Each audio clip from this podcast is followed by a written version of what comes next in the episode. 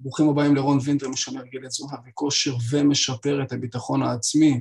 היום אני רוצה לארח חבר יקר, שמו בישראל די.ג'יי דנירוס, אחד הכוכבים העולים בחיי הלילה בישראל ובאירועים פרטיים, מומחה בלגרום לקהל שלכם לרקוד כל הערב מבלי שתצטרכו לדאוג למוזיקה.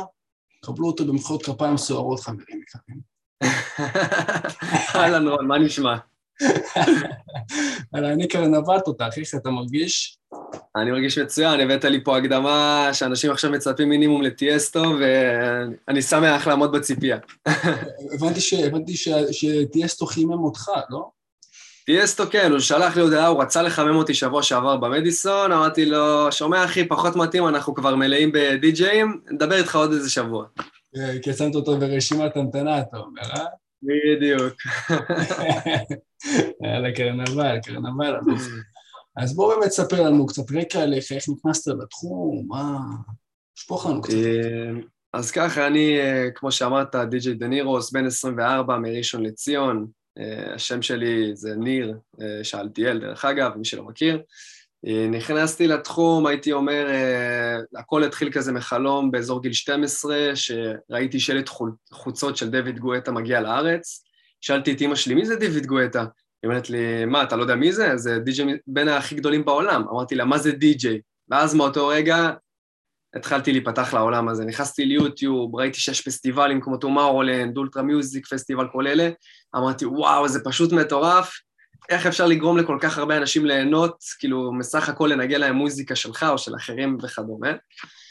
וזהו, ומאז, אתה יודע, זה מרדף כזה סוג של עד היום, ללהגיע כמה שיותר רחוק. נשמע יפה מאוד. בוא'נה, אבל בגיל 12, אתה יודע, צריך לקנות פלטות, דברים כאלה, היה לך את זה?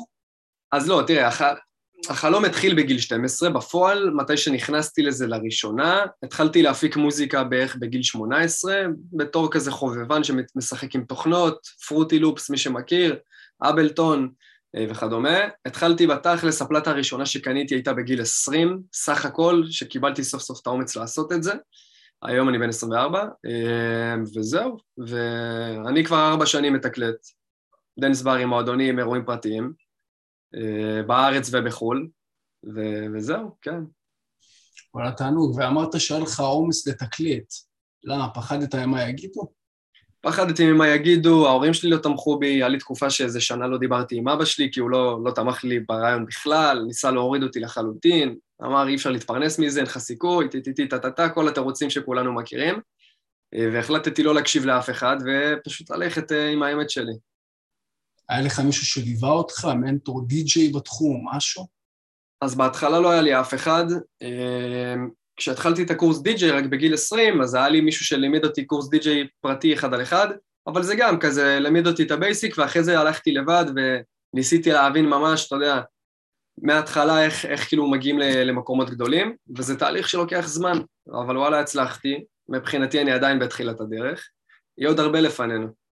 מה, מה השאיפה? לאן להגיע? השאיפה זה לשמח כמה שיותר אנשים, שזה אומר להגיע לפסטיבלים הכי גדולים בעולם, ולהתפרנס כאומן שמופיע אה, בכל הבמות הכי גדולות בעולם, ללא הפסקה. אה, אוקיי, זאת אומרת חתונות ובר מצוות פחות מעניין אותך, אתה אומר. פחות הכיוון שלי, כן, אני יותר אה, חותר להופיע כאומן עם מוזיקה מקורית שלי, שדרך אגב עוד חודש אני מוציא track ראשון, בשעה טובה. הרבה מצליחה. וכן, תישארו מעודכנים, כמו שאומרים. וואלה, יפה, יש, יש לך ערוץ SoundCloud כזה שאפשר לעקוב, ואיפה אתה מעלה את אז כן, יש לי. הכי טוב זה לעקוב באינסטגרם, Deniros קו תחתון music, למי שרוצה, שם אני אעלה את כל התוכן, אעדכן לגבי מוזיקה שיוצאת, ובכללי קצת לעקוב אחרי הלייפסטייל, מי שרוצה, באהבה. ואת המוזיקה עצמה אתה מייצר בבית? אני מפיק אותה בבית, נכון, ואני נעזר כמובן באנשי מקצוע במידה ואני צריך לסיים טרקים, לעשות להם mix ו master יותר רציניים וכאלה. וואלה, תענוג. אם אנחנו קצת צוללים לעניין של, אתה יודע, אימון גופני, הרי אימון גופני מוזיקה, המחקרים מראים שאנשים מקבלים תוצאות טובות יותר עם זה, כן? אם כשאתה שומע שירים, אתה נכנס לאדונלין, הקצב עולה. בוא נגיד, יש לך סטים של טכנו, אפרו, או אפרו מיוזיק האלה, שירים, מי שלא מכיר, זה שירי אפריקנים כאלה, כל מיני שירי אפריקה כאלה. יש לך משהו שהוא מומלץ מהארץ ומהעולם ככה לאנשים שלנו? לגמרי, אז אה, קודם כל יש לכם את אחד האומנים הכי מוכרים בנישה הזאת ספציפית של האפרו, שקוראים לו בלק קופי, הוא משלב את האלמנטים האפריקאים עם מוזיקה טכנו, אה, בין הכי חזקים בעולם. יש לנו אפילו ישראלי שגם עושה טכנו, הוא קצת משלב אפרו, קוראים לו אה, באמת ביוקר, בחור ישראלי שהגיע לבמות הכי גדולות של הטכנו בעולם. מי שמתעניין עוד קצת בטכנו, יש אומנים כאילו הוותיקים החזקים, בוריס ברצ'ה, זה עם המסכה של, ה, של הסוג של כזה ליצן, מי שמכיר. ארטבאט, שכולנו מכירים מהמועדונים בארץ, אה, ומונולינק, זה האומנים שנגיד אני ממליץ עליהם ואוהב אותם בטכנו, אה, למרות שאני פחות מפיק טכנו, אני יותר בהאוס. אה, ו- וכן, זה, זה לגבי הנושא הזה. ולגבי האף, רגע, ויש להם סטים בכל אחד מהם שאפשר... יש סטים. כן, אתה פשוט צריך לכתוב את השם שלהם ביוטיוב, ואז לכתוב את המילה סט, אתה תגיע למלא סטים. או כן, ב SoundCloud. כן, אבל אני לא יודע איך האנשים, אבל אני שם את זה ב SoundCloud, אני לא נכנס ליוטיוב תוך כדי אימון. כן, אז אתה יכול גם ב SoundCloud, לגמרי. ב SoundCloud. מצוין, וב Afro music מי החבר'ה השולטים? באפרו מיוזיק? אפרו, סליחה, לא אפרו, כן. ב Afro music Black Coffee הוא השולט. ברגע שנגיד, אה, אם אתם מתעניינים ספציפית בז'אנר הזה, תכתבו Black Coffee ביוטיוב, זה יראה לכם עוד אומנים אה, בנישה שלו, אבל הוא, בוא נגיד, אה, ב top לגמרי. וואלה, מעולה, מעולה, תודה רבה. ולגבי אוזניות, אם אני רוצה נגיד אוזניות טובות לאימון, ש... ש... שרלוונטיות גם למים, שלא, אתה יודע, שלא יחדירו מים ושלא תיהרס לי האוזנייה. מה אתה ממליץ? כן. אז תראה, בגדול, עם כמה שיש אוזניות ממש ממש טובות לאימון, אני בסוף מתאמן עם ה AirPod שלי, למרות שזה לא אידיאלי לאימון. אה, האוזניות הכי מומלצות שאני יודע לאימון, שזה גם תופס את האוזן, גם waterproof, החבר'ה האלה, יש, יש לך את ה Galaxy Buds, את הוונקס סאונד אלמנט, מי שמכיר, Jabra ו...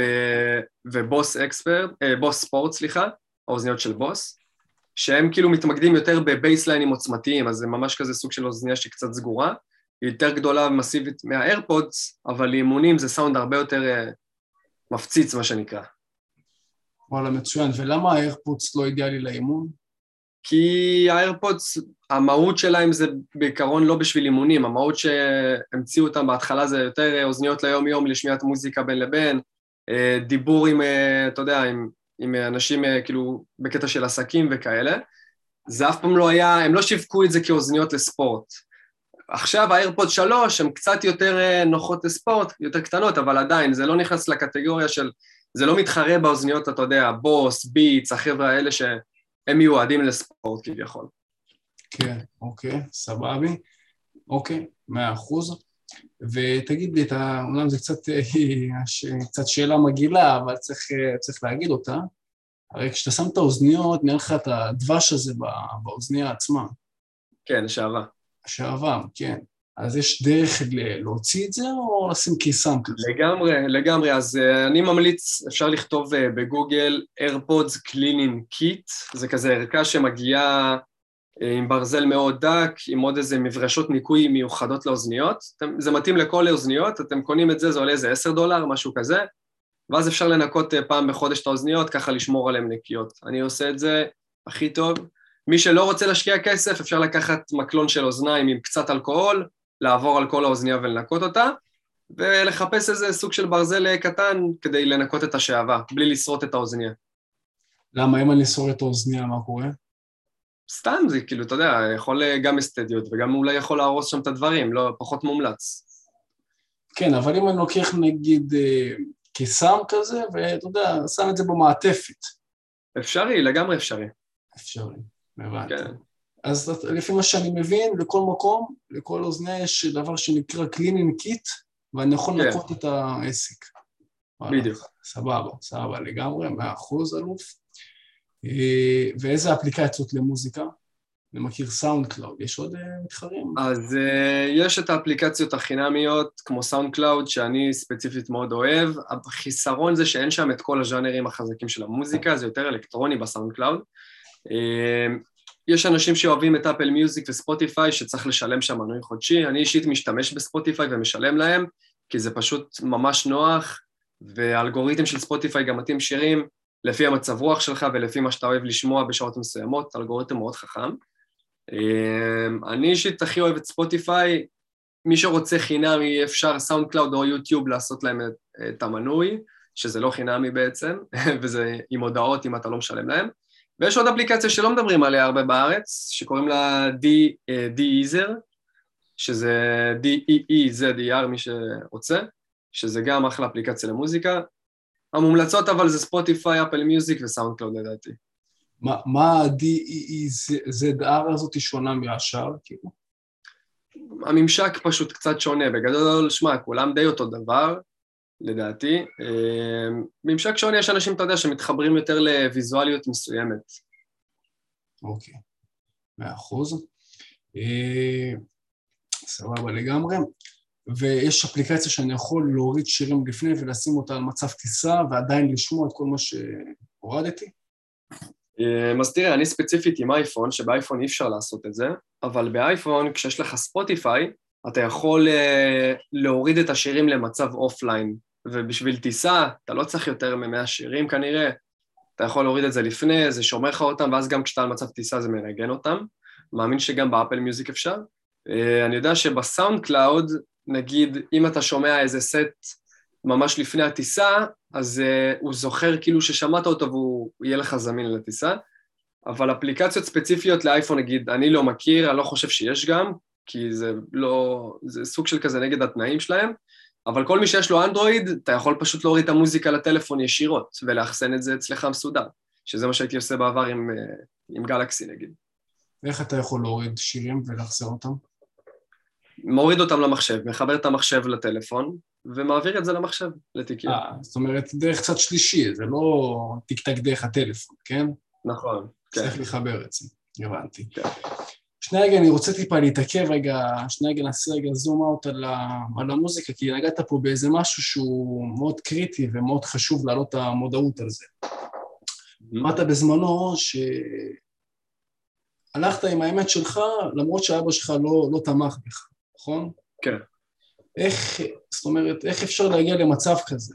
יש, אבא שלך הרי, אתה מבין, הוא כאילו הסמכות עליך, איך אתה אומר לו, תשמע, אבא, זה, זה החיים שלי, תשחרר אותי ותן לי לעשות מה שאני רוצה. אה, דורש הרבה אומץ, אני יכול להגיד לך שספציפית על האופי שלי, סוג של מרדן מלידה כזה, תמיד הייתי נגד הזרם, כשאנשים היו אומרים אה, שצריך לעשות משהו אחד, תמיד הייתי חושב למה לא לעשות את הדבר השני. אז באופן טבעי, כש, כשמישהו אומר לי לא, אני דווקא רוצה לעשות את זה. אז עם כל זה שאבא שלי גם בא, אתה יודע, מעולם ההייטק, ולעשות תואר ראשון, שני, ועבודה שכירה וכל זה, אני ידעתי מגיל קטן שאני לא רוצה את הכיוון הזה, כי ראיתי לאיזה חיים זה הוביל אותו. לא שזה חיים רעים, פשוט זה לא החיים שאני רציתי עבורי. אה, וזהו, ופשוט קיבלתי את האומץ, אמרתי לו, סבבה, אתה לא תומך בי, אין בעיה. לקחתי מרחק, בניתי קצת אה, מה שנקרא הוכחה, שאני יכול אחר כך לחזור איתה. אחרי איזה שנה שלא דיברתי איתו, באתי, הראיתי לו כאילו קצת מוזיקה שהפקתי, ואז הוא עושה לי, אוקיי, אני רואה שאתה רציני, הכיוון מתחיל להיות מעניין, אבל אה, בוא נראה אם תתמיד בזה כאילו עוד שנים, לפני שאני, אתה יודע, תומך בך עד הסוף. אה, וזהו, וככה זה בגדול התחיל. דורש פשוט אומץ, אתה יודע, אין, אין, אין פה כאילו יותר מדי אה, משחקים.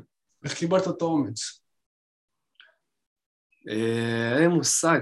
וואלה, האמנתי בעצמי, כי ידעתי שזה מה שאני רוצה, ואמרתי לעצמי שפשוט אין, אין אופציה אחרת, זה או זה או כלום. אז מי שלא טוב לו בדרך, מה שנקרא גם טוב לו. כן, אבל איך, אני מנסה רגע לרדת לשורש של העניין. איך, איך גרמת לעצמך להאמין שזאת הדרך שלך, ואתה יודע, עם כל הספקות וכל הג'ונגל שיש בחוץ? איך אמרת לעצמך, לא משנה מה, אני נכנס לזה כל הכוח? אה, אינטואיציה פנימית, כשבפנים שאתה באמת מרגיש שזה הדבר הנכון, וחלקכם ששומעים את זה יגיעו למצב הזה, או שכבר הגעתם בעבר בסיטואציה כזו או אחרת, כשאתה מרגיש שמשהו נכון, אתה פשוט צריך לסמוך על עצמך וללכת עם האמת הזאת. ואני הרגשתי בבטן שזה מה שאני צריך לעשות בחיים שלי, וזה התברר כנכון, צדקתי. בוא, אין בעיה, אני רוצה טיפה יותר לעשות את זה יותר, אה, אתה יודע, שאנשים יוכלו לדעת את הסימנים שהרגשת. מה, מה אוקיי. הרגשת okay. כביכול, שהזמן עובר לך מהר במוזיקה, איך הרגשת הרגשה פנימית, שמה מה אמר לך, זה הסימנים שאני, שאני עושה את מה שבא לי באמת, שאני אוהב את זה. אז בגדול, בכל פעם שנגיד אה, ראיתי ביוטיוב אה, סט מאיזה מסיבה גדולה, מאיזה פסטיבל, אני פשוט יושב, אני מרגיש שאני מרותק לזה, אני מרגיש שאני נשאב לזה. אני מדמיין את עצמי שם ומתחיל לעלות לי דמעות, התרגשות, אני פשוט, סוג של הנשמה שלך מרגישה שזה, שזה מה שאתה צריך לעשות. אתה, בכל פעם שאתה נחשף, אצלי ספציפית למוזיקה, אני מרגיש חי, פתאום אני מרגיש שאני עושה את מה שאני צריך לעשות, אני מתמלא באנרגיה. אתה מבין? ברגע שאנשים כאילו לא יודעים איך לבחור מה לעשות עם החיים שלהם, אני אומר להם פשוט, לכו למקום שאתם מרגישים שזה רק ממלא אתכם באנרגיה ולא מוריד. וזה אחלה של, של, כאילו, של תחילת כיוון, מה שנקרא. אתה מבין? אני פשוט הייתי במקום הזה, הייתי מקשיב למוזיקה שמונה שעות ביום כדי ללמוד על זה, הייתי, למדתי גיטרה באותה תקופה. ממש הלכתי לכיוון הזה עם התחושת בטן, ותוך כדי אתה רואה אם זה מתאים לך או לא. אתה חייב להתחיל את הצד הראשון, ואז אתה מבין אם זה מתאים או לא. אז אני התחלתי, הצד הראשון היה להתחיל ללמוד הפקת מוזיקה, ואני יושב ואני מרגיש שהזמן פשוט טס, ופתאום אני קולט, אני זוכר, בזמנו, הפקתי במשך 24 שעות באולפן, הייתי סגור כי סגרתי את התריסים פה, ואני קולט שעבר יום שלם בלי שיצאתי מהחדר, בלי לשתות, בלי לאכול. שתבין לאיזה רמה. אז אתה שואל, מאיפה האומץ, מאיפה הזה? בהתחלה אתה צריך לנסות את הצד הראשון שיוביל אותך כביכול לאן שאתה רוצה, להבין אם זה מתאים, ואם אתה באמת נמצא בזה ואתה לא שם לב לזמן שעובר סביבך ואתה ממש נהנה בעשייה, סימן שזה המקום שלך. כן, אז, אז אוקיי, זה אחלה של דבר. מקווה שזה ענה על השאלה. כן, כן, זה ענה. זאת אומרת, אם אני נהנה והזמן עובר לי מהר, אני במקום הנכון בשבילי, לפי מה שאתה אומר. לגמרי, וזה ממלא אותך גם. שממלא אותך, הכוונה שאתה נהיה באדרנלין, יש לך סיפוק, זה העניין? לגמרי, סיפוק, סיפוק אה, רגשי, אישי אה, ואנרגטי גם. באנרגיות שלך אתה, אתה רק מתמלא, אתה לא מתעייף. לצורך העניין, אם אתה עכשיו, אה, לא יודע, יש אנשים ש, שלא אוהבים להתאמן, והם הולכים להתאמן, אתה יודע, וחוזרים גמורים, ולא בא להם לאכול, לא בא להם כאלה, כמובן שאפשר לשנות את זה, ואתה בטוח מסביר את זה. אז בוא נגיד, זה לא מה שהם צריכים לעשות בחיים, אבל יש אנשים, אני מניח כמוך, מאמני כושר, שקמים בבוקר יודעים שהיום הם הולכים לעזור לאנשים, נכון? להשיג את הגוף שלהם. אתה קם בכזאת תחושה של וואו, איזה כיף שאני פה. כן, בוא נעשה רק איזה וידוי אישי שלי, אני לא מאמן כושר ולא תזונאי, אז פשוט אני חוקר כל היום על התחום ואני חי את זה עליי. כן, אז אני לא כן. אוהב להתהדר בדברים בנוצות לא לי, מה נקרא, אחי. אה, אוקיי. אני אוהב להגיד מה, ש...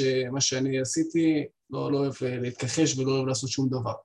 אבל כן, אני, אני, אם אני לוקח את זה לצד שלי, אני כן עושה את הדברים האלה, כי זה היה החלום שלי, כל יום להיות בן אדם גדול יותר. אתה ראית בהרצאה, אתה מבין, אתה ראית את המסיביות, הפיזיות, זה, זה, לא בא, זה לא בא סתם. אני כל יום סוג של עובד בזה. אבל העניין שאני רוצה להנחיל לאנשים איך עושים פחות מאמץ ופחות הקרבה כדי שיגיעו לזה כמה שיותר מהר, שלא יצטרכו לעבור את הדרך שאני עברתי. אתה מבין? יפה, כן. זה, זה העניין.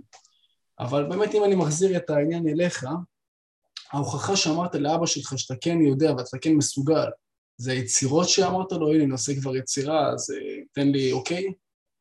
אה, כן ולא, כי תחשוב שעד שהייתה לי איזו יצירה, שזה גם, זה משהו כזה מעפן, אתה יודע, היום בדיעבד אני מסתכל, זה, זה כלום ושום דבר, אבל שהוא ראה שאני יושב במשך חודשים, אתה יודע, שמע מאימא שלי שאני כאילו יושב, אני על זה, לא יוצא מהבית, זה היה בתקופת בית ספר, בכיתה י"ב, אה, ואז פתאום אני בא לו עם איזה משהו שעשיתי, אז הוא ראה פשוט שאני רציני, למרות שזה עוד לא נשמע ברמה הכי גבוהה, אבל הוא ראה שאני בדרך לשם.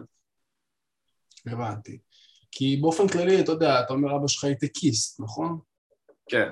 באופן כללי זה, אתה יודע, חלום של הרבה מאוד אנשים. רכב, משכורות מפנקות, אז אה, אתה אומר, זה, זה לא משך אותך. זאת אומרת, אם יש לך תשוקה, לא. זה, לא, זה לא, לא מעניין אותך בכלל, אה? לא. הבנתי, הבנתי. בסדר גמור, אני באמת, באמת מאוד אוהב אנשים שהולכים אחרי החלומות, כי היום לראות את זה, זה כבר, אה, אתה יודע, אנשים מוותרים על עצמם. אנשים עוד לפני שהם התחילו, הם אומרים, זה כבר לא ילך, הם רק מסתכלים על השלילי. Mm-hmm. כן. אבל אתה יודע, הרי להפיק וליצור הרבה מאוד סרטונים באולפן וליצור מוזיקה, זה הרבה זמן של לבד, הרבה זמן של נכון. בדידות, נכון? נכון? עכשיו, נכון. האם זה בא ותופס אותך, נגיד, שאתה יותר מדי מקריב זמן לעסק, אבל נגיד אתה לא בזוגיות, או שאתה פחות עם חברים, האם יש הקרבות מסוימות שהיו בדרך? קודם כל, חד משמעית שיש הקרבות. אה, כל מי שבוחר במסלול אה, יחסית קיצוני של הצלחה, או לפחות שהוא שואף להגיע, שואף להגיע למקום אה, מאוד מאוד גבוה, ועל ידי רוב האנשים זה מצטייר כלא אפשרי כמעט, אם זה הבמות הכי גדולות בעולם וכדומה, אז בדרך אתה צריך להקריב הכל כדי לשים את זה בסדר עדיפויות. כאילו, אתה לא יכול להגיד חברים זה לפני העסק שלי, כי זה לא יקדם אותך לעסק שלך. אתה לא יכול להגיד משפחה זה לפני העסק שלי, כי זה לא יקדם אותך לעסק שלך כמו שאתה רוצה. ברגע שזה בטופ עדיפויות שלך, לפחות נגיד לעשר שנים הקרובות, כאילו אצלי זה ככה נגיד, אני יודע שלפחות עד גיל 30 זה הסדר עדיפות הכי הכי גבוה שלי זה להגיע לכל הבמות הגדולות בעולם ולהפיץ את המוזיקה שלי כדי לשמח אנשים. אז אתה מקריב הכל. אני בכיתה י"ב כבר סוג שלא הייתי יוצא עם חברים כבר, אין אצלי לשבת סתם לבירה עם אנשים, לא קיים. אני, אם יש לי זמן פנוי, אני עובד על המוזיקה שלי או על העסק שלי. אתה מבין? זה חייב, אתה חייב להיות ב mindset כזה שאתה מוכן להקריב הכל, כדי גם לזכות כביכול בהכל, בכל מה שאתה חולם עליו. אה, יש אנשים שלא יסכימו, יגידו צריך איזון פה שם, אה, כל אחד ואתה יודע, והדרך שלו, אני מאמין ב, ב, שקיצוניות מביאה תוצאות בסוף, ו, וזהו. וזה פוגע בצדדים האחרים, כן, אבל אני לא נותן לזה להשפיע עליי כמו שאולי אחרים היו נותנים פשוט. זאת אומרת, היום אתה בלי חברים, בלי חברה, ממש בפן החברתי. לא, יש לי חברים, יש לי חברים לגמרי, אז המעגל שלי הוא מאוד מצומצם, לצורך העניין יש ארבעה אנשים שאני מדבר איתם בערך, חברים טובים, שזה מבחירה, אתה יודע, אמ, אבל גם עם חברים מאוד מאוד טובים, הארבעה האלה, אני יושב עם אחד מהם אולי פעם בשבועיים, כי אני, או שאני מתקלט, אתה יודע, אני מתקלט איזה שלוש-ארבע פעמים בשבוע, אז אין לי יציאות, כי זו היציאה שלי, אני עובד ועושה כסף במקביל. אתה מבין? כן. אז בזמן הפנוי, כשאני לא בחיי הלילה, אני רוצה לעבוד על העסק שלי. אז אין לי פה, אתה יודע, זה לא סדר עדיפות אצלי לשבת עם מישהו על בירה וסתם להעביר את הזמן, כי זה פשוט לא מעניין אותי. זה באמת לא, לא מעניין אותי כמו לעבוד על העסק, זה, זה מטריף אותי הרבה יותר. אתה אומר שהם שואבים ממך זמן במקום שתשקיע את הזמן הזה בעסק שלך. לגמרי, חד משמעית. כן. תגיד לי, ואיך אתה מסתדר עם השינה? הרי אתה יודע, כל הדברים הם בלילות. אתה מרגיש נכון. הפוך, זה משפיע לך על המצב הבריאותי? אמ, על הבריאותי לא ששמתי לב למשהו, מה שכן, אני יכול להגיד לך, עם האימונים נגיד, לפעמים זה קצת uh, מתהפך לי, כי בסופש נגיד אני כל, כל יום הולך לישון באזור 4-5, ואז אני מחזיר את עצמי ל, ללוז עבודה הפוך כבר מראשון עד רביעי או עד חמישי. זאת אומרת, אני משתדל להחזיר את השעות שלי. כאילו יום ראשון אני כבר המטרה זה לקום בשמונה כדי שיהיה לי כמה שיותר זמן לעבוד על הדברים מהבוקר עד הלילה. אתה מבין? אז uh, מבחינה בריאותית הייתי אומר, uh, יכול להיות, אתה יודע, העייפות הזאת זה לא הדבר הכי בריא, אבל אני סובל את זה לאיזה יום-יומיים והכל טוב, אני חוזר לשגרה, ואז בסופה שאני שוב כאילו זה מתהפך לי, מה שנקרא. כן, אני אגיד לך למה אני שואל, סבתא שלי, אומנם מבוגרת שתחיה, אבל uh, אתה יודע, הייתה אחות, אחות במיון. עכשיו, אחיות במיון היא עושה משמרות אה, מאוד, אה, מאוד רציניות, היא כבר לא עושה את זה, כן, אבל בזמנו היא הייתה אומרת לי שהיה מגיע לה מצב של בחילות בגלל המשמרות האלה של, ה, של הלילה. Mm-hmm. אם זה תופס אותך או שזה רק היה ספציפי אצלה. שמע, אני יכול להגיד לך שאם היה לי נגיד איזה שבוע שכל יום עבדתי לילה, או שהיה לי שתי אירועים ביום אפילו וכאלה, שזה שבועות שזה אתה באמת על שלוש שעות שינה ביום, כי יש לך מלא עבודה, וזה קורה לכל הדי-ג'אים החזקים אה, בארץ, אז כן, אתה גם מגיע למצב של בחילות פתאום, אתה יודע, באמצע היום או בבוקר, חוסר תיאבון חד משמעית, אה, אבל זה חלק מההקרבה, כאילו, אין מה לעשות. אני יכול להגיד לך שבבמות הגדולות, שאני עוד לא שם, די-ג'אים כאילו בחו"ל, הם עוצרים בין הופעה להופעה לקבל אינפוזיה כדי להחדיר להם נוזלים ואנרגיה ודברים כאלה, כי הם בין טיסות כל הזמן, הם כאילו לא נחים לדקה. וגם כשהם ישנים, הם ישנים בזמן יום, תוך כדי נסיעה, אתה יודע, שמים את הראש לאיזה שעה-שעתיים, בום, קמים, עוד הופעה.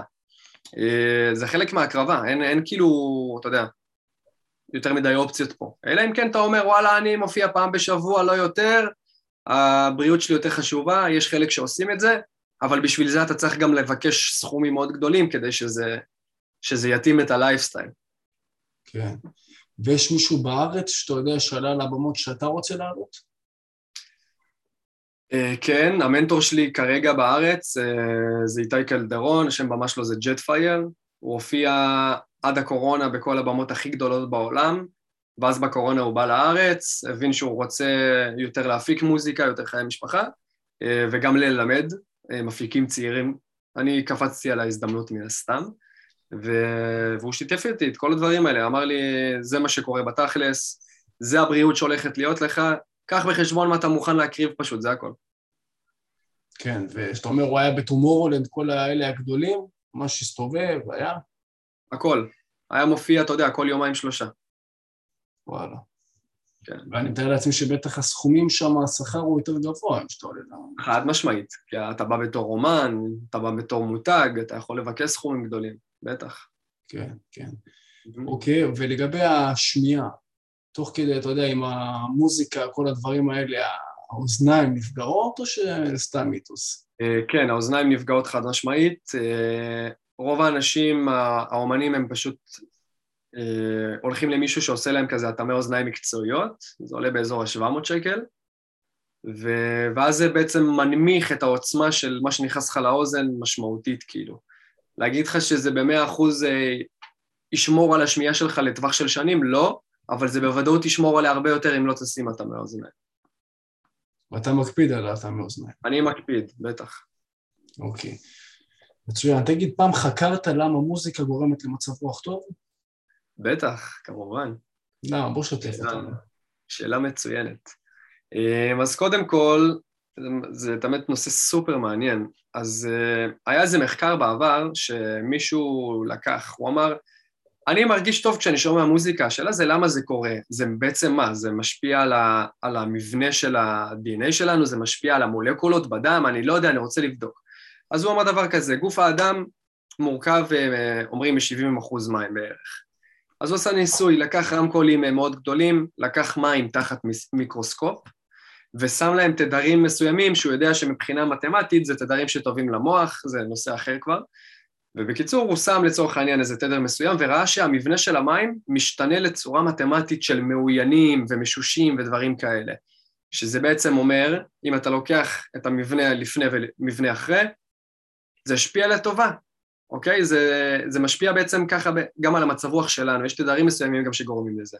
עכשיו, כשאתה נותן היום מוזיקה דנס, שזה בעצם דופק בפעימות, זה נקרא uh, BPM, ביט פר מינט, לצורך העניין 128, שזה כל המוזיקה TDM, מאוס והחבר'ה האלה, זה גם מעלה לך את הקצב לב, את הדופק, שזה משהו שאוטומטית גורם, אתה יודע, למוח להפריש כל מיני הורמונים שגורמים לך להרגיש יותר טוב. שלא נדבר על זה שמוסיפים בשירים הרמוניות ודברים ש... ש... שהאוזן שלך שומעת אוטומטי, אתה מרגיש או שאתה בסרט או שאתה בסיטואציה מסוימת, אז גם כאילו זיכרונות שלמדת, ש... שראית בסרטים, גם uh, סתם דברים שאתה יודע שאתה אוהב לשמוע, זה משפיע על המצב רוח אה, ועל המוח, שהוא פשוט מפריש לך הורמונים. אה, זה בגדול בעניין הזה. עכשיו, מוזיקה, למה היא משפיעה? היא מורכבת מסולמות מוזיקליים. עכשיו, סולם מוזיקלי הוא מורכב מתווים, שתווים יוצרים לך תדרים, אוקיי? עד פה ברור? כן, אני איתך. יפה. עכשיו, יש לנו תדרים, יש לנו תדרים בטבע, שהתדרים האלה יכולים לגרום גם לרגשות יותר טובים. עכשיו, לצורך העניין, אקורד מסוים, שזה בעצם, אקורד זה שלושה צלילים ביחד לרוב או יותר, יכול ליצור לך תדר מסוים שמשנה את הרכב המים בגוף שלך, שאוטומטית גורם לך להרגיש יותר טוב. עכשיו, יש לנו תדרים גם, אה, אם אתה רוצה שניכנס לזה עכשיו, או בשלב יותר מאוחר תגיד לי, אה, שממש אחראים על, אה, על השינוי של המולקולות של המים ושלנו בסופו של דבר, ויוצרים לך תחושות יותר טובות. זאת אומרת, כשאתה שומע עכשיו סולם שהוא נגיד מינורי, יש לך סולמות או מינוריים או מז'וריים, המינוריים יותר נותנים תחושה של עצב או של דרמה וכאלה, המז'וריים יותר שמחים ודברים כאלה. כשאתה אומר מינורי, אתה... בוא רק תפרש מה הכוונה ומז'ורי, מה זה נמוך כן, הכוונה? אז לא, אז סול, בסולמות מוזיקלית יש לנו סולם מינורי וסולם מז'ורי, שזה בעצם ההרכב של הסולם מבחינת אה, אה, טונים, בין כל צליל הרי יש לנו חצאי טונים וטונים, אוקיי? כאילו, אתה יודע, דורי מי פסול אסידו, ביניהם יש לנו רווחים מסוימים. אז בסולם מינורי הרווחים קצת שונים ממז'ורי, וזה מה שגורם לתחושה אה, יותר טובה או להפך. זאת אומרת, בדבר שהוא מינורי, הרווחים הם יותר נמוכים או יותר גבוהים בין טון לטון? הם קצת שונים, אני, אין, פשוט טעם שאני אכנס בדיוק לכמה רווחים, מי שרוצה יכול לחקור על זה, אבל הרווחים שונים והם גורמים uh, לתחושה יותר של, uh, של עצב ודרמה ודברים כאלה. אז במינורי זה יותר דרמה, במז'ורי יותר שמחה. נכון. אוקיי, אוקיי. ויש כלי נגינה שבוא נגיד נותן יותר מוטיבציה אם אני שומע אותו? אני יודע שאם אני שומע כינורות נגיד, אני ישר ככה קופץ בלאגן. וואלה, אז הייתי אומר שזה ממש אינדיבידואלי, כי אצלי כינורות נגיד לא עושים את זה. אני כשאני שומע כינור, הדבר הראשון שעולה לי בראש זה יותר דרמה. אה, אולי בגלל סרטים, אתה יודע, של פנטזיה וכאלה. כן. אה, אצלי נגיד סקסופון, אם אני שומע, זה מכניס, מכניס אותי לאטרף, אז הייתי אומר שזה כל אחד ומה שעושה לו את זה. כן, אוקיי. יש אה, סרטוני, אתה יודע, נגיד אה, מוזיקה לאימונים שאתה מכיר, שנגיד סטים מוכרים בתחום? אה, בגדול, בגדול כאילו כל אחד והז'אנר שהוא אוהב לשמוע, יש אנשים שמה שהכי נותן להם מוטיבציה באימונים זה מוזיקת מטאל, אני אחד מאלה, דרך אגב, עם כל זה שאני מפיק מוזיקה אלקטרונית, אני באימונים שומע מטאל, כי זה נותן לי הכי הרבה drive. יש אנשים שאוהבים לשמוע היפ-הופ, הם לא אוהבים את החישגוזים באוזניים, הם אוהבים יותר את ה vibe הטוב, אז זה ממש ממש תלוי בין בן אדם לבן אדם, אבל הייתי ממליץ אם מישהו רוצה למצוא סט של ז'אנר מסוים, לכתוב ביוטיוב נגיד היפ-הופ 2022, סט, ובשנייה אתה מוצא מלא סטים. אה, כנ"ל לגבי ז'אנרים אחרים. ויש לך אנשים חזקים בתחום של ההיפ-הופ? נגיד, אה, תן לי איזה שלושה ככה שאתה מכיר אה, שיש להם סטים, שאנשים יוכלו להתאמן איתם? אה, אנשים ספציפיים לא. שוב, זה פשוט לכתוב ביוטיוב וללכת למה שיש הכי הרבה צפיות, אה, זה, זה השיטה הכי טובה. זה סתם, אתה יודע, זה כל מיני די-ג'אים שפשוט לקחו לעצמם שעתיים ועשו סטים. אז אה, זה לא משהו ספציפי, זה משתנה. אתה ספציפית עושה סטים גם? של שעות נגיד?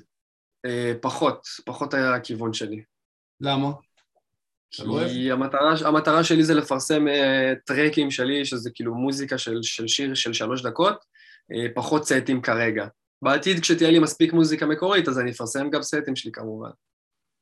אוקיי. ולמה דווקא אתה התחברת לתחום של house ולא techno נגיד? אה, נטו כי אולי זה מה שנחשפתי בהתחלה, וזה מה שגרם לי להכי הרבה אושר כששמעתי את זה. זה, זה... התרגשתי הרבה יותר כששמעתי house מאשר techno. ששוב, זה גם, אתה יודע, סופר, אה, סופר אישי לכל בן אדם.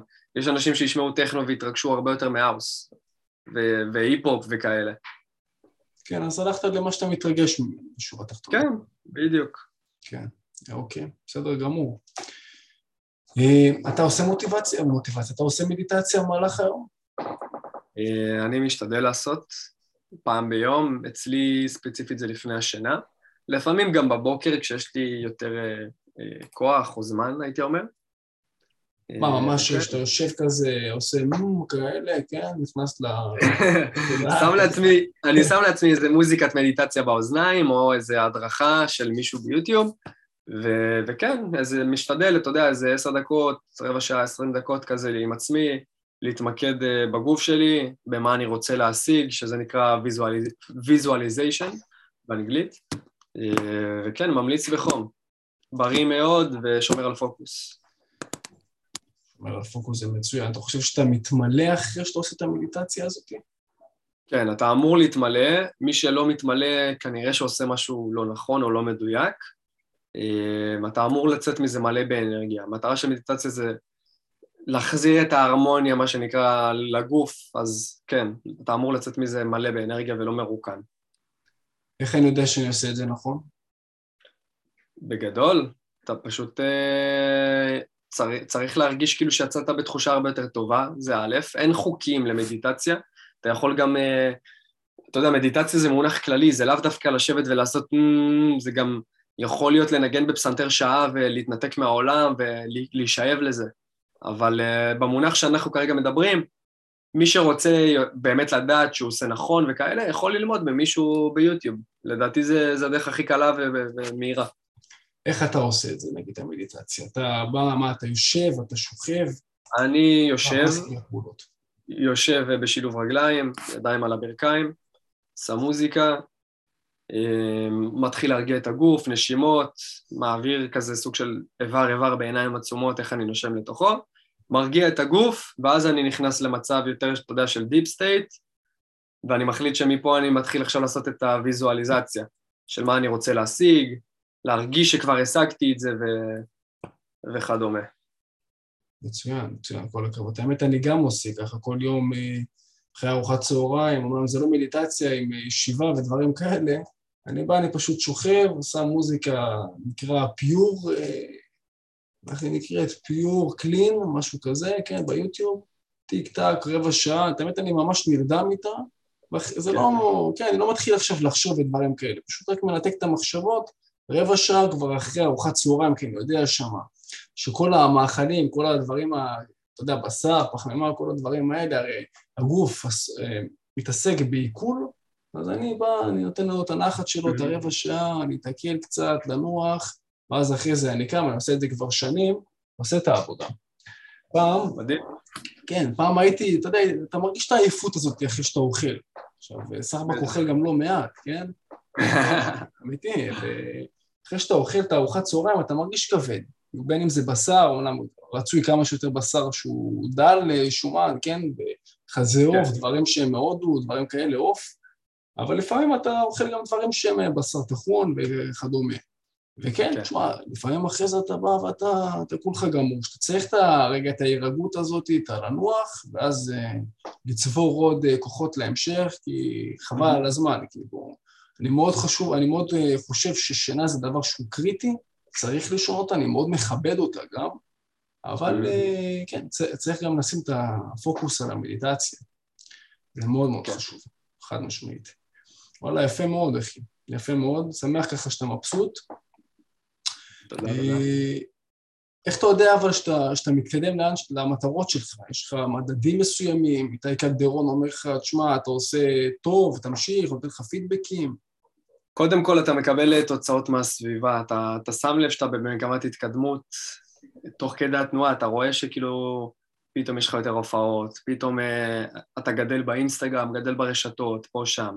אתה מרגיש שזה גם תחושה פנימית, זה לא, לא באמת קשה לזהות את זה אם אתה עומד במקום או לא, כי אם אתה עומד במקום, אתה תרגיש שמשהו לא תקין, ואז אתה תרצה שינוי. אבל אם אתה כל יום דואג אה, להשתפר ולהיות קצת יותר טוב, אז אתה לא תרגיש את זה שאתה תקוע, אתה תרגיש שאתה מתקדם, אתה כל הזמן בעשייה. אה, חוץ מזה שאם אתה לא מצליח להרגיש, לך למישהו שהשיג את המטרה שלך ותשאל אותו אם אתה באמת מתקדם או שאתה עומד במקום. כי הוא כבר היה במקום שלך, הוא יכול להגיד לך בשנייה. וואלה. אתה באינסטגרם שלך ראיתי שיש לך אלפיים עוקבים, נכון? אם לא יותר. כן. עוקבים אמיתיים, אני מניח, כן? הכל אמיתי, כן. מצוין. איך הגעת לזה? תכלס, אה, כמה דרכים. א', תוכן, כשאתה מעלה תוכן טוב העוקבים שלך עולים, נגיד החודש עלה לי באזור ה-50 עוקבים, שזה ממש אחלה לדעתי. איזה תוכן אתה מעלה שהוא מעלה לך את העוקבים? אתה יודע, זה משתנה, יש, יש תוכן מצחיק, יש תוכן מלמד, שאתה מלמד אה, אנשים על משהו מסוים, יש סתם תוכן בידור, שזה כאילו לייפסטייל וכאלה. לגמרי משתנה, זה כל אחד ומה שעובד לו יותר. אם אתה, המטרה שלך זה להשיג לקוחות מהאינסטגרם, אז מן הסתם ת, תיתן יותר תוכן אה, אה, מלמד. אם המטרה שלך זה להצחיק אנשים שפשוט יעקבו אחריך ויהיו חלק מהמסע, אז תוכן מבדר. אני אוהב לשלב כזה מהכל, ולראות תוך כדי מה עובד יותר. כן, אני יודע, אני עד לא מזמן באינסטגרם, ככה התחלתי לשים עליו יותר דגש, אבל בזמנו הייתי מעלה גם לסטורי כל מיני דברים שמלמדים. ושמתי לב שדווקא ב story עצמו, שאני טיפה משתף מה אני עושה, מה ההרגלים שלי, ככה יותר מספר סיפורים, אנשים mm-hmm. יותר אוהבים את זה. וגם שם לב לצפיות שם שמתחילות uh, ככה לטפס. אתה חושב שה story זה מקום יותר לבידור, וכל הקיר שלך זה מקום ללימוד? אמ, הייתי אומר שזה, קודם כל זה יכול להיות גם שילוב של שניהם, זה, אין פה תשובה אחת נכונה. ב story לגמרי הייתי אומר שיותר חשוב בידור מלימוד, כי אנשים שנכנסים ל story הם נכנסים לראות מה חדש עם אנשים. הם לא רוצים ללמוד עכשיו, הם לא רוצים להתאמץ, הם רוצים רק ש, שמישהו יצחיק אותם. או שלצורך העניין לראות מה אתה עושה ביום יום. אם אני עכשיו נכנס לרון ל story, וואלה בא לי לראות מה הוא עשה היום, אתה מבין? את התוכן הלימודי יש לך כבר בעמוד, אני לא צריך לראות את זה גם ב story. אז אם אני רואה שקמת בבוקר, הלכת לאימון, אה, אכלת, שיתפת אותנו במתכון מגניב, זה הרבה יותר מגניב לדעתי מלהיכנס לסטורי ולראות uh, שלושה דרכים איך לרדת במשקל, שגם ככה יש את זה, אתה יודע, בכל... בערימות, בערימות. כן, בדיוק. אז הייתי אומר שהסטורי זה גורם לך גם להתחבר עם הקהל שלך יותר, כי הם רוצים לראות חלק ממך. כן, אני מבין, אני מבין מה אתה אומר. אז באסטרטגיה שלך זה להכניס לשם יותר את הבידור, ובקיר כן זה לעשות את כל הדברים, הטיפים למיניהם וכל ה... בוא נגיד טיזרים ישירים שלך, כן? כן. כן. ומתי מתי, היית ב-2000 שהיית כבר די-ג'יי, או שעוד לפני שיצרת, מה שנקרא, יצאת מהארון במרכאות? וואלה, את האמת שאצלי סיפור יחסית חריג, כי אני לא מכיר הרבה שזה היה להם ככה. לפני שהתחלתי להיות די-ג'יי, שזה כאילו באזור 2018, אה, היה לי 8,000 עוקבים. וואלה. כן, שבזמנו זה האינסטגרם פשוט היה מאוד חזק, אנשים היו, אתה יודע, עושים פולו אחד לשני על ימין ועל שמאל, בלי באמת אה, אכפתיות מי הבן אדם, ואז הבנתי שזה כבר עוקבים שהם אפק, אפק, אתה יודע, עוקבים פיקטיביים לא רלוונטיים לכלום, אז פשוט הורדתי את כל העוקבים האלה אחד-אחד, ידנית, כי זה פוגע לך בחשיפה בסופו של דבר.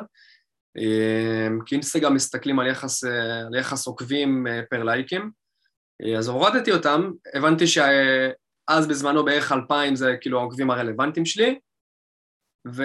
וכן, זה מה שאני עובד איתו בגדול.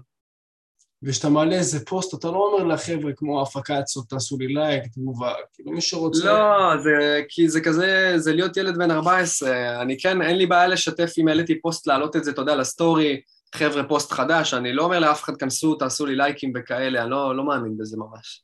מי שרוצה ואוהב, יעשה בסוף, ולהפך, אתה רוצה גם ש, שאתה תדע כמה באמת מהעוקבים שלך אוהבים אותך ומגיבים כל פעם. ועושים לך לייקים, כי אז אתה תדע כמה, מה היחס שלך, ואם אתה צריך לגדול וכדומה. כן, אוקיי, אבל אתה בשורה, בשורה התחתונה כרגע, אתה, מת... יש לך עסק בתחום של הדי-ג'יי, אתה עושה אירועים, נכון? כן. אוקיי, אתה עושה אירועים לאנש... לאנשים פרטיים או למועדונים? נכון, כן, גם וגם. אה, גם וגם, אוקיי. יש מועדון קבוע שאתה מופיע כל שבוע? אה, לא, במועדונים זה משתנה, את האמת. זה, אתה יכול לסגור תאריכים, ופתאום כאילו, אתה יודע, תאריך אחד לעוד חודש, תאריך אחד לעוד שבועיים וחצי, זה ממש משתנה. בינתיים, כאילו, המועדונים הגדולים בארץ, שעבדתי איתם זה לייטהאוס, אה, דמה, שזה ההפקה של הליצמן, מי שמכיר, אה, ובקרוב יהיה עוד, יהיה עוד הרבה. השנה הזאת הולכת להיות שנה שאני לגמרי מתרחב לעוד הרבה מקומות, אז stay tuned. פגזים, פגזים, אחי, בהצלחה. תודה. תגיד, איך, איך הגעת למועדונים האלה? אמרת להם, חבר'ה, אני די.ג'יי ניר דה נירו, קבלו אותי? לא, האמת שזה מה זה לא עובד ככה. אה, קודם כל, לפני שאתה בכלל חושב על להיכנס למועדונים בארץ, אתה צריך אה, הוכחה חברתית מאוד חזקה של, של הרמה שמתחת, שהרמה שמתחת זה דנסברים ואירועים פרטיים. אין שום אינטרס למועדון פשוט להכניס אותך, אתה יודע, תחת חסותו, כי הוא לא צריך אותך, יש עוד מאה כמוך בארץ. הרבה יותר טובים ועם שם יותר גדול. אוקיי, אז חבר אותי, אוקיי, תמשיך, תמשיך.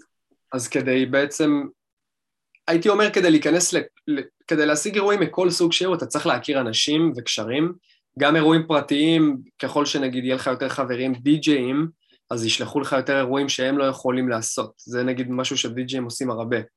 אתה מבין? נגיד, אם אני די-ג'יי ב-level מסוים, יש לי קבוצת וואטסאפ עם עוד די-ג'יים ב-level שלי, ואנחנו שולחים שם אירועים אחד לשני, אם אני סגור בתאריך הזה, הוא הולך במקומי, ואתה יודע, יחס חברי, כל פעם שיש למישהו מעבירים אחד לשני, אה, וכנ"ל ככה זה עובד לגבי דנס ברים, ואחר כך לגבי מועדונים. פתאום חבר נתקע, לא יכול להגיע. שומע אחי, יש מצב אתה מחליף אותי? כן, בום, נכנסת למועדון. אתה מבין? אה, אה אוקיי, זאת אומרת, אתה רק, אה, אתה יודע, אתה סוג של, אם חסר, אז אתה בא כרזרבה. בהתחלה.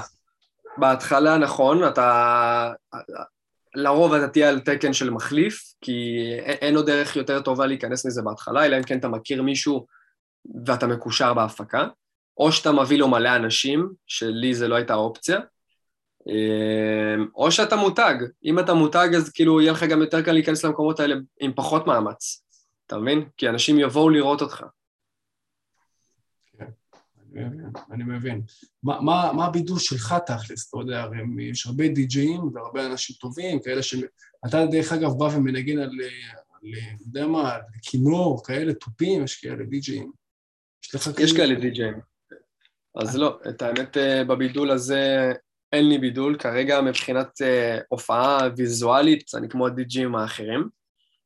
אה, כרגע. יש לי תוכניות של בידול, אבל הן בשלב קצת יותר מאוחר, שכרגע זה עוד לא רלוונטי לחשוף את זה. כרגע זה יותר משחק, אני בשלב של, שזה יותר משחק של ליצור כמה שיותר קשרים, להיות פשוט אני והאישיות שלי, שזה מה שמבדל אותי, אין כאילו עוד דנירוס כמו שאין עוד רון, אתה מבין? כן. אה, ואני מדגיש את זה. כשאני הולך להכיר אנשים חדשים, אני דואג שהם יזכרו, יזכרו אישיות אה, מאוד בולטת, כי זה, כי זה מי שאני פשוט. כן, אבל יזכרו אישות לפי מה? אתה מציג את עצמך בצורה שונה? מה... לפי ההתנהגות, לפי האנרגיה, לפי איך שהם רואים אותי מדבר עם אחרים, אה, לפי הדינמיקה החברתית שאני נמצא בה עם, עם עוד אנשים, אה, איך שאני מציג את עצמי לגמרי, זה, זה אלפי ניואנסים קטנים. כן, אוקיי, מאה אחוז, יפה, יפה, אחי, יפה, כל הכבוד. זה חשוב, ואני גם, כשהייתי בדרום אמריקה, הייתי שם ארבעה וחצי חודשים, שאלו אותי, תגיד, איך קוראים לך? אז תמיד אמרתי רון השועל, אחי. אתה מבין? אמיתי, זה משהו שאנשים יזכרו, לא להגיד את רון כן. אנשים לא זוכרים את הדברים האלה, תהיה קצת שונה, זה אני מסכים. צריך להיות שונה בסביבה. נכון. כן. תגיד, אבל אם אני באמת מחזיר אותך עכשיו, איפה היית בצבא? אה, בצבא הייתי בגדוד קשר של צנחנים. אה, היית בסוג של קשר כזה. אה, סוג של, כן, רק לא קצין, הייתי אה, מפעיל תקשוב מבצעי זה נקרא, זה תומך לחימה. אה, וזהו, כן, אתה יודע, תרגילים, הכל, זה... אתה מרגיש לפעמים כאילו אתה סוג של קרבי, אבל בפועל אתה לא נכנס מאחורי הקווים, אתה נמצא בדיוק מאחורי הגדר ועוזר ללוחמים בשטח. אחר כך יצאתי לקורס של מדריך כושר גופני, מדאג, ואז פשוט אימנתי יחידות, זה היה בחצי השני של השירות שלי. ו... וזהו, כן. ואתה אומר, לא התחברת לאימון יותר מדי. לא, לגמרי התחברתי, למה לא? אה, כן? אה, סבבה, אבל לא, לא ראית ממנו, אתה יודע, קריירה, דברים כאלה. זה נשאר שם, לא, קורס נחמד, לא, סבבה. לכיף, לכיף, זה לא, זה אף פעם לא הייתה המטרה שלי. כן. ואחרי צבא הרי יש את כל התחושות של הבלבול ודברים כאלה. איך התעשתת על זה? מה, עם מי התייעצת בזמנו? מה...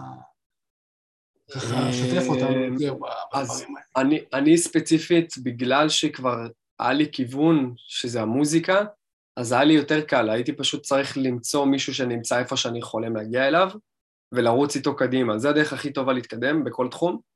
אז בדיוק, בדיוק כאילו כשהשתחררתי, שזה היה בערך אה, קצת לפני הקורונה, אה, מי שאמרתי לך, Jetfire, איתי קלדרון, בדיוק הגיע לארץ ופרסם כאילו דרך אנשים שהוא מלמד.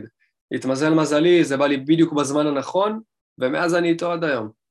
וואלה. זאת אומרת, כן. הוא, הוא מדבר איתך שיחות זום כאלה, שיחות עסקיות, זה העניין? אני נפגש איתו. אה, ממש נפגשים, הוא בא אליך לאולפן, אומר לך, תשמע, את הפלטה תשים שם, כאלה? אני בא אליו, כן, אני לומד אצלו הפקה, הפקת מוזיקה. מה, מה ההבדל בין הפקה ל... בוא נגיד סתם די-ג'יי? כאילו, מה... די-ג'יי, התפקיד של די-ג'יי זה לבוא למועדון ולהחליף שירים, בגדול. מפיק מוזיקה זה מי שיושב בבית שעות על גבי שעות על ימים חודשים ויוצר את המוזיקה מאפס כדי שהדי-ג'יי יוכל לנגן אותה. עכשיו, יש מה שנקרא די-ג'יי פרודוסר, שזה מה שאני ועוד כמה חבר'ה בעולם, שזה מישהו שגם מפיק את המוזיקה שלו וגם אחרי זה מופיע איתה בתור די-ג'יי. אתה בעיקרון, ב vision שלך, זה מתעסק ולנגן רק מוזיקה שלך? חד משמעית. במטרה הסופית לגמרי. ואיתי עושה את זה? עשה כן. את זה? כן. היום הוא לא מתעסק כבר בתחום של הדי-ג'יי producer, כן? עדיין, פשוט ב volume נמוך יותר. יותר מעניין אותו ה producer כרגע. אוקיי. וואלה, יפה, מעניין מאוד. איפה אתה רואה את עצמך עוד, בוא נגיד, עשר שנים, אחי? עוד עשר שנים, בבמות הכי גדולות בעולם, מיליוני מאזינים חודשיים בספוטיפיי, השפעה על כמה שיותר אנשים, אה, בהצלחה מסחררת, ללא ספק, לא מתבייש להגיד את זה. למה לא? מה, יש אה, מספר פיננסי כאילו, שזה פחות, הכסף פחות מעניין אותך, שאתה רוצה... אה, האמת שלא, פחות מעניין אותי הכסף, אני כן יודע שאני רוצה, אני רוצה לעשות סכומים מאוד גדולים פר הופעה שלי, אבל זה לא, זה לא המטרה, המטרה זה קודם כל, אתה יודע, להשיג את, ה, את המסביב, את הלשמח את האנשים, את ההגשמה האישית ש, שזה אפשרי, והכסף יבוא עם זה, זה לא, לא מדאיג אותי בכלל. סבבה, איך אתה יודע שאתה באירוע ואנשים נהנים ממה שאתה שם? הכי פשוט בעולם, אתה מקבל פידבק מהרחבה שכולם נהנים ומחייכים ו... ופשוט שוכחים מהצרות שלהם. מה, מה, לפי חיוך או לפי קפיצות, כאילו, איך... לפי האנרגיה, לפי האנרגיה שיש, אתה מאוד קל לזהות אם יש אנרגיה גבוהה או אנרגיה נמוכה, אתה רואה לפי התזוזה של האנשים, לפי השפת גוף. אתה רואה אם מסתכלים עליך הרבה כדי שתחליף שיר, אתה רואה אם כולם עם עצמם, בשגעת, קופצים, אז uh, אתה לומד לקרוא את זה עם הזמן. כן, נכון שזה קטע שתמיד אומרים לך, תשים את השיר הזה והזה, אתה אף פעם לא שם? לרוב, לרוב די.ג'יי לא שם כשמבקשים ממנו, זה נכון. כן, זה סתם מציק כזה, זה אל תערב לי בעבודה, אתה, התפקיד שלך לרקוד, אני התפקיד שלי זה להיות פה על הקלידים, אחי, תשחרר אותי. אה, סוג של כן, נכון, לא שאכפת לי שאנשים מבקשים, בגדול נכון, אתה יודע, אתה לא אמור לבוא ולהפריע לבעל מקצוע, אבל מדי פעם כשמבקשים וזה מתאים, אין לי בעיה לשים ולפרגן. אבל רוב הפעמים הם באים עם בקשות כאלה הזויות של כאילו, מה הקשר עכשיו תשים לי מרגול, אנחנו בשיא ערב, מה, מה, מה אחי? ואז הם מתפלאים, אתה יודע, הם באים אליך, וואלה, אחי, אתה די.ג'י חרא וזה, אחי, לא, אתה פשוט כאילו, תהיה ריאלי, אני גם לא, לא אחף לך כלום, כאילו. אתה מבין? זה לא שאתה בא לאירוע, בא לאירוע יכול לבקש מה שהוא רוצה, מתי שהוא רוצה, זה ברור. סתם מישהו מהקהל? מה, למה? כאילו, למה שאני אשים שיר, אתה יודע, ש, שלא קשור לשום דבר עכשיו? כן. תגיד לי, אבל איפה יש באמת יותר כסף? בחתונות או, ב... או ב dance bar והדברים האלה? שמע, כרגע בשלב שאני נמצא בו, אם אתה משווה מועדונים dance ברים לחתונות, חתונות זה פי, פי כמה יותר כסף, חד משמעית. וואלה. כאילו, די.ג'ים של חתונות היום מתחילים, אתה יודע, באזור ה-4-5 לערב, רווח, אה, והדי.ג'ים הגדולים בארץ גם עושים עשרות אלפים. אה, כן, זה בנושא הזה. מועדונים וברים זה פחות, זה באלפים הבודדים ופחות מזה.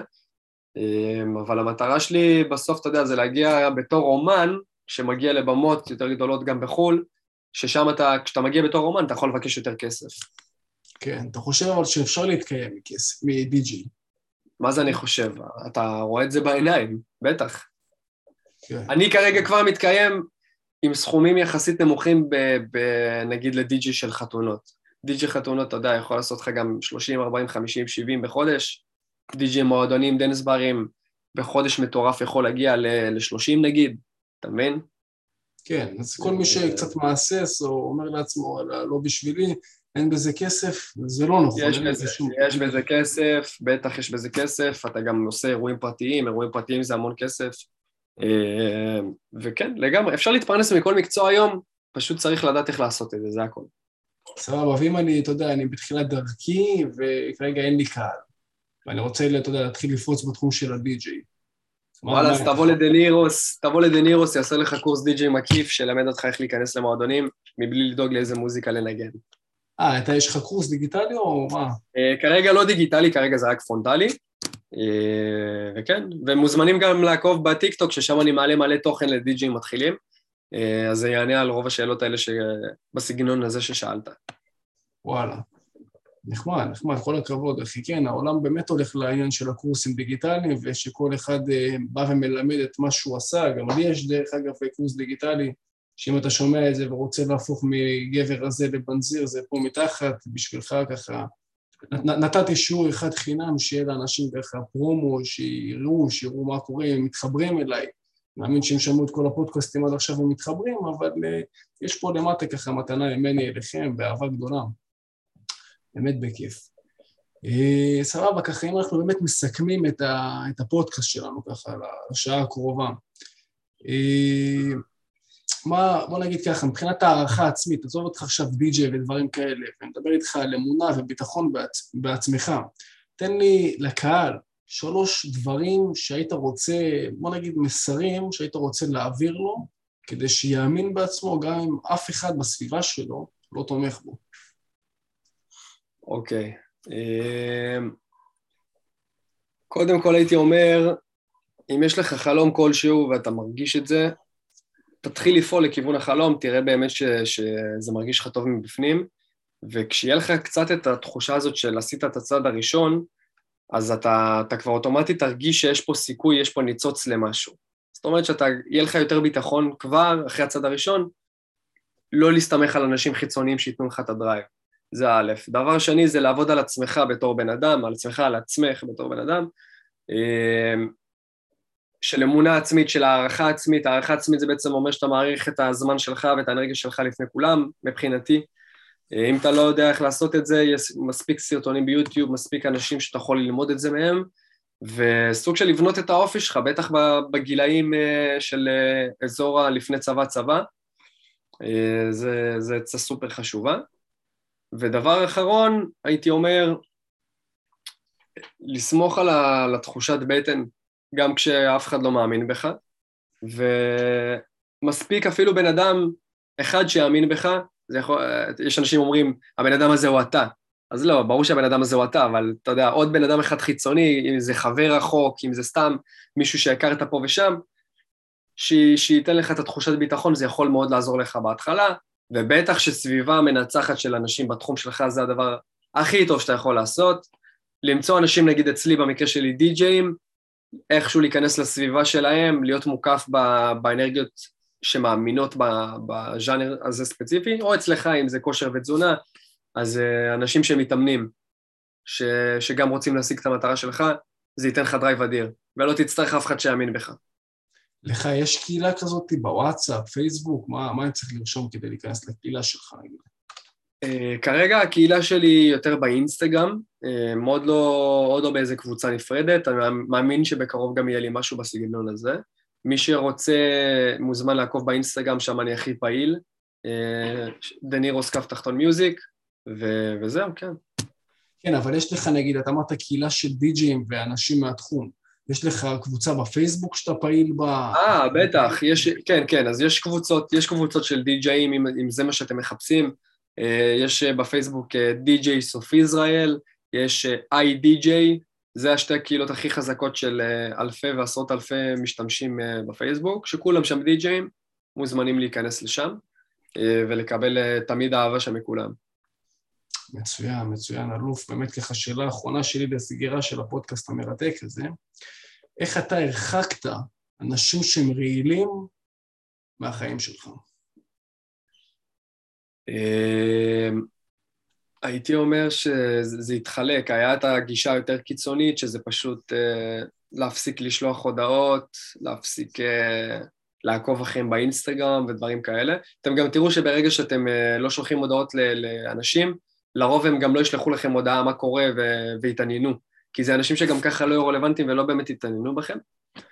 אז אני סוג של חלק עשיתי ככה, חלק יותר בעדינות, נגיד, אתה יודע, החברים מהתיכון, אחי, נפגשים היום בירה, כל החברים, אז הייתי אומר להם, וואלה, פחות מתאים לי, נהיה איתך בקשר, וזה פשוט המשיך ככה לאורך חודשים, ואז הם הבינו כבר, הם ראו שפתאום בשישי בלילה אני עובד באולפן עד השעות הקטנות, אז הם קיבלו את הרושם, המשיכו להציע, אני פשוט סירבתי בנימוס, ולאט לאט זה מתרחק אוטומטי, כי אתה מרכיב את עצמך במקום בחבר'ה שלא מקדמים את המטרה, בחבר'ה שכן מקדמים את המטרה.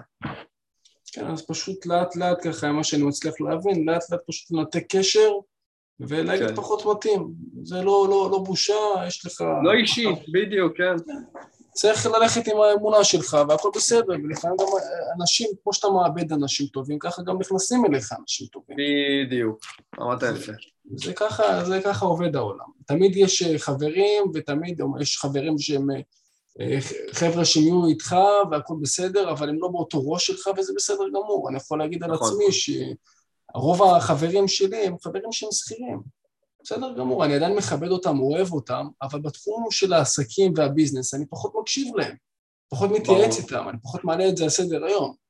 ולעומת זאת, יש לי חבר'ה של יזמים, חבר'ה אחרים, שאני כן בא ויותר אקטיבי וכן נותן שם את הדגש. אז כן חשוב לעשות את החציצות הנכונות האלה, כדי שיעזרו לך לעלות לשלב הבא. כן, מסכים. כן, מסכים חד משמעית, אה, ניר צ'וק אחי.